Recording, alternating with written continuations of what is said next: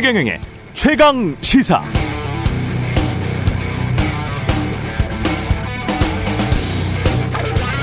네, 제가 지난달 말에 집을 이사했는데 서울 25개 자치구별 소득 순위로 따지면 중간쯤 되는 그런 곳으로 이사를 했습니다. 그런데 이사하고 와서 보니까 아파트 엘리베이터에 안내문이 붙어 있고 밑에 서명을 하게 돼 있어요. 뭔가 보니까 아파트 공시가가 너무 많이 인상돼서 억울하니까 이거 내려달라고 청원받고 있는 거였습니다. 아파트 관리사무소에서 이렇게 드러내놓고 아파트 소유주들에게 공시가 인하 서명을 받는 경우는 서울살이 30여 년 만에 전 처음 봤습니다. 이번 재보궐 선거를 부동산 선거라고 하는 사람들 많은데 좀 더 구체적으로는 결국 재산세가 너무 많이 올라서 불만인 유주택자들과 반대로 집값이 너무 많이 올라서 화가 난 무주택자들이 정부 여당에게 자신들의 의사 표시를 했다. 그렇게 봐도 될 것 같습니다. 이번 재보궐 선거 참패한 정부 여당 입장에서는 앞으로 이런 집값이 유지된다면 계속 골치일 것이고 반대로 집값 폭락해 버린다고 해도 곤혹스러운 상황에 처할 수 있겠죠. 이제 정치권의 시계에는 2022년 3월 9일로 줄다름질쳐 갈 것 같습니다. 20대 대통령 선거일입니다.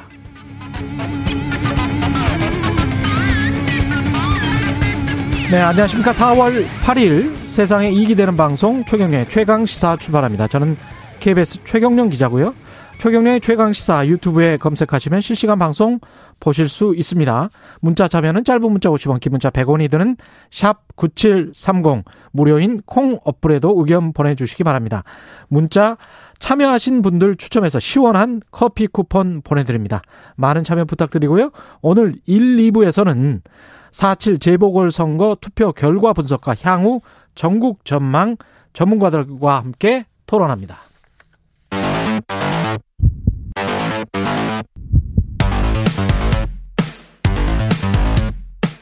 오늘 아침 가장 뜨거운 뉴스 뉴스 unboxing 자 뉴스 unboxing 시작하겠습니다. 민동기 기자 한겨레 신문 하어영 기자 나와 있습니다. 안녕하십니까? 안녕하십니까? 예, 재보선 여당 참패했습니다. 예상은 하셨습니까? 다들 뭐 예상은 했었죠. 예상은 근데 이 정도 숫자 아, 이 정도 숫자 예상했던 것보다는 격차가 좀 많이 벌어진 것 같습니다. 제가 사실은 뭐 이런 거 하면은 저 무슨 내기 같은 거 하잖아요. 네. 예, 부서에서. 근데 어제 12시, 12시쯤에 제가 숫자를 좀 바꾸고 싶다고 했어요. 예. 예. 그 바꾸고 싶다고 한 숫자가 1%포인트 정도에 근접합니다. 17을 제가 제시를 했거든요. 아, 바꾸고 격차가요? 싶은 숫자. 음, 12시에. 네. 우연히 지하철을 타려고 이렇게 가는데 그 젊은 사람들의 대화를 드, 들은 거예요, 제가. 네. 아, 이게 민심이 네. 아, 심상치가 않구나. 어, 그 대화의 내용이랄지 네. 대화의 강도 어, 보고 듣고 느꼈어요. 음. 그뭐 언론이 하는 게 사람들 말 듣는 거니까. 그렇죠. 예.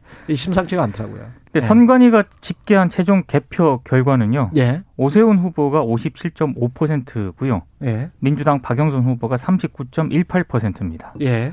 서울시 25개 자치구 모두 오세훈 후보가 승리했습니다. 음. 박형준 부산시장 당선자는 62.67%의 표를 얻었고요. 김영춘 후보는 34.42%입니다. 예. 아, 다들 3위를 궁금해하지 않는데 3위는 허경영 후보입니다. 아, 허경영 후보였습니까? 1.07%의 득표율로 3위를 기록을 했고요. 4위는 누굽니까?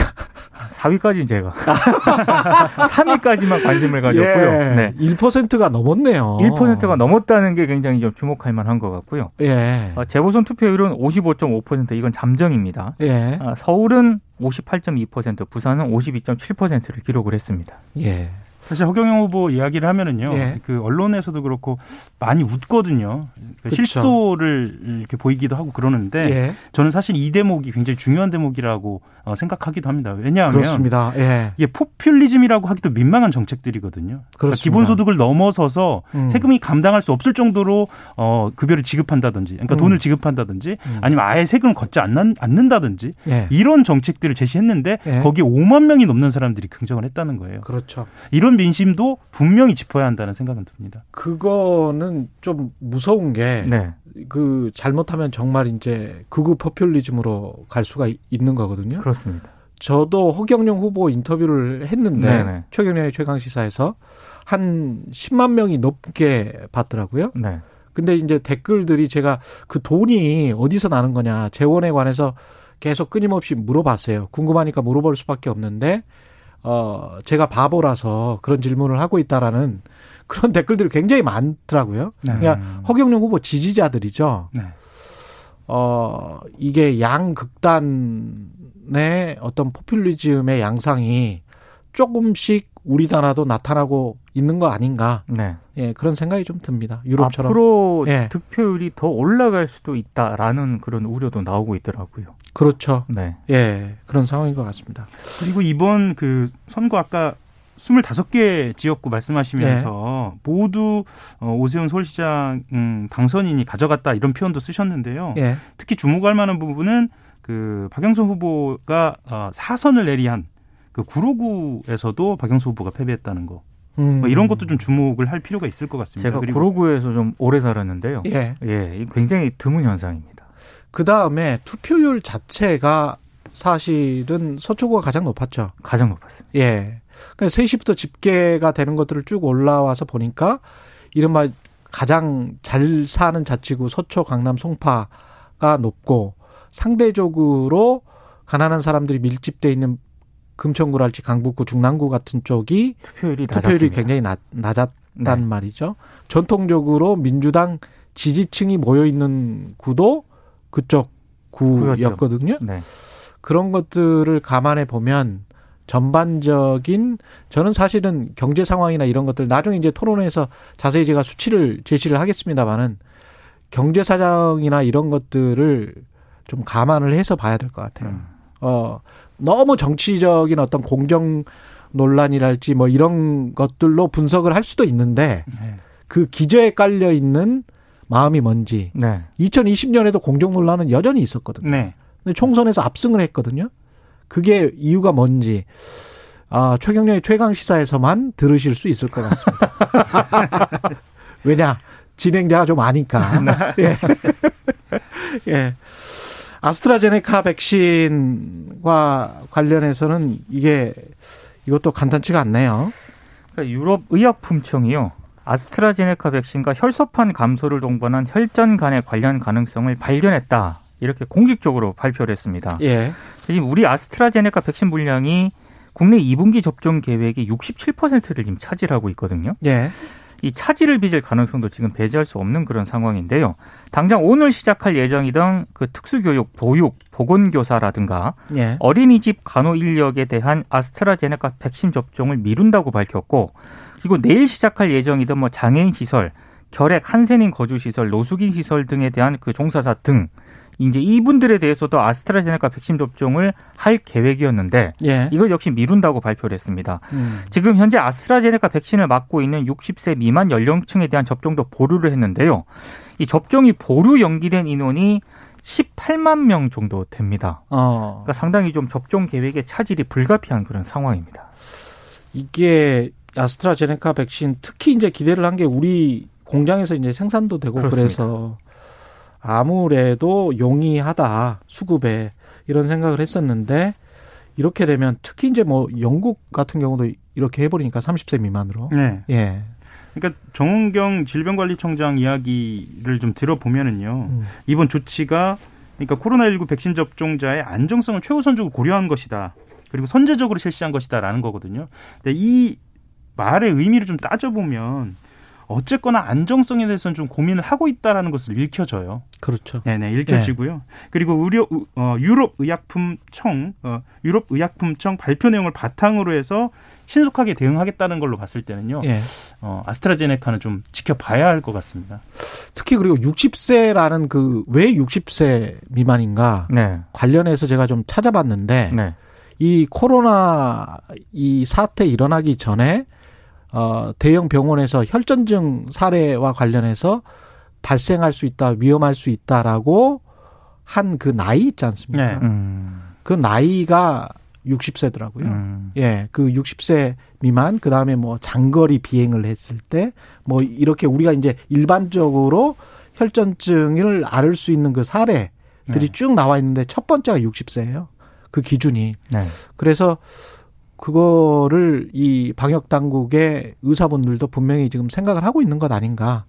영국에서는 30세라고 하는 것이 또 이제 서로 계속 커뮤니케이션을 하겠죠. 네네. 그래서 젊은 사람들에게 이걸 맞추는 게 접종시키는 것이 안전한지에 관해서 조금 더 논의를 해봐야 될 것 같습니다. 이거는. 지금 예. 더 우려되는 거는 방역 당국에서 4차 대유행에 대한 우려를 지금 얘기를 하고 있다는 그런 부분이거든요. 예. 그 어제 0시 기준으로 코로나19 신규 확진자가 668명이라고 지금 밝혔는데 그렇죠. 이게 지난 1월 8일 이후 89일 만에 최대치입니다. 음. 아, 그리고 지금 전국적으로 확산세 흐름이 좀 나타나고 있어가지고요. 예. 여기에 대한 우려가 지금 가장 큰 상황인데 예. 그래서 이 사회적 거리두기 단계가 다음 주부터 상향이 불가피한 것 아니냐 이런 얘기도 나오고 있습니다. 음. 지금 수도권이 2단계고 일부 시를 제외한 비수도권이 1.5단계인데 예. 상향을 하는 쪽으로 지금 논의가 진행이 되고 있는 것으로 지금 보입니다. 방법이 그것밖에는 없을 거는 같습니다. 예. 그러니까 그 감염병이 차수가 길어지 이, 이 차수가 거듭되면 기간도 길어지고 환자 수도 늘어나기 마련이지 않습니까? 그래서 예. 일부에서는 이번에 할, 할 때는 정말 찔끔찔끔 올리거나 아니면 또 찔끔찔끔 하지 말고 음. 좀 강력하게 한번 해보자라는 의견도 좀 나오고 있습니다. 왜냐하면 예. 이번 대유행 같은 경우에는 정말 심상치 않다라는 진단도 나오고 있고 오늘만 해도 어, 어제 오후 9시까지 647명 집계했던 걸로 봤을 때 예. 700명이 육박하거나 넘을 수도 있다라는 얘기거든요. 그렇죠. 그러면 이렇게 가다가는 doubling이라고 이 두 배 이상으로 급증할 수도 있다는 우려가 나오고 있기 때문에 예. 아무튼 좀 주의를 기울여야 할 것 같습니다. 그 최근에 최강 시사 8시 이따 한 45분쯤에 관련해서 최원석 교수 어 전화 인터뷰 예정돼 있습니다. 고려대학교 안산병원 감염내과 어 백신과 코로나 현재 상황 아주 자세하게 어 이야기하실 것 같고요. 어 삼성전자는 이 와중에도 earning surprise를 했군요. 예. 그 1분기에 9조 원이 넘었습니다. 9조 원. 예, 예. 예. 이 깜짝 실적이라고 보통 이렇게 많이 표현을 하는데요. 예. 그러니까 그 미국 반도체 공장이 가동 중단이 되지 않았습니까? 텍사스, 네, 예. 텍사스 음. 오스틴에서요. 예. 그래서 반도체가 고전했음에도 불구하고 예. 이런 실적을 나온 겁니다. 그것은 네. 어, 스마트폰이나 프리미엄 TV 가전 시장에서 선전한 것이라고 하는데요. 이게 지난해 같은 기간보다 매출이 17.5% 그러니까 영업이익은 44.2%나 증가한 그런 성적이라고 합니다.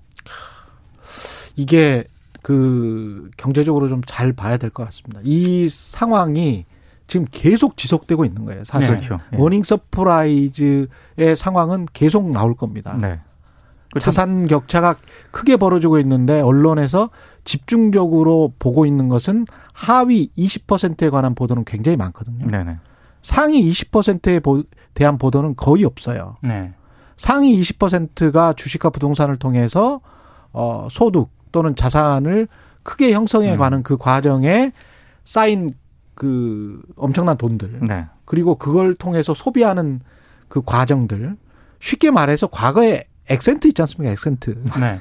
엑센트 팔린 것보다 제네시스가 훨씬 더 많이 팔려요, 지금. 음. 아 그렇습니까? 그게 현재의 한국 소비 시장을 웅변하는 거예요. 오죽하면 엑센트가 단종이 됐겠어요. 단종됐죠, 진짜. 예. 네. 안 팔립니다. 네. 안 팔려서 단종이 된 거거든요. 네, 차는 좋습니다. 차는 좋죠. 조금 다른 얘기인데 예. 이른바 그 동학 개미들하고 그 개미들 있지 않습니까? 음. 삼성전자에 그렇게 또 많이 주식을 사더라고요. 그쵸. 예. 예. 참 이것도 그 지난 한 20년 동안 세계 자본주의가 그래서 사실은 음. 이게 왜 제닛 얼- 앨런이 법인세 인상을 전 세계적으로 21% 미니멈 하자. 네. 그리고 미국 국내에서는 28%까지 하자라고 이 연방 준비위 의장까지 한 세계 최고 수준의 경제학자거든요. 네.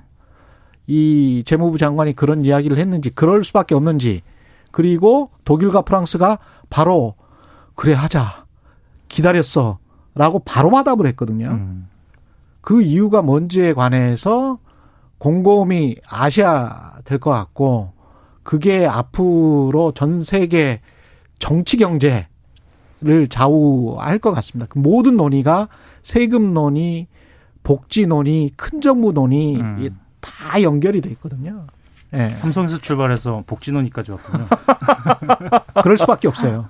이 삼성전자도 디지털세와 법인세에 주된 타겟 한국 정부뿐만이 아니고 전 세계 정부로부터 주된 타겟이 될 수밖에 없을 것 같습니다. 과거에는 이제 구글만 그랬었는데 네.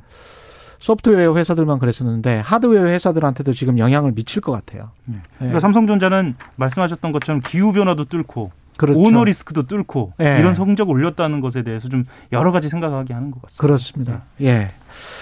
뉴스 unboxing, 예, 민동기 기자, 한겨레 신문 하어영 기자였습니다. 고맙습니다. 고맙습니다. KBS 일라디오 최경영의 최강 시사 듣고 계신 지금 시각 7시 36분입니다.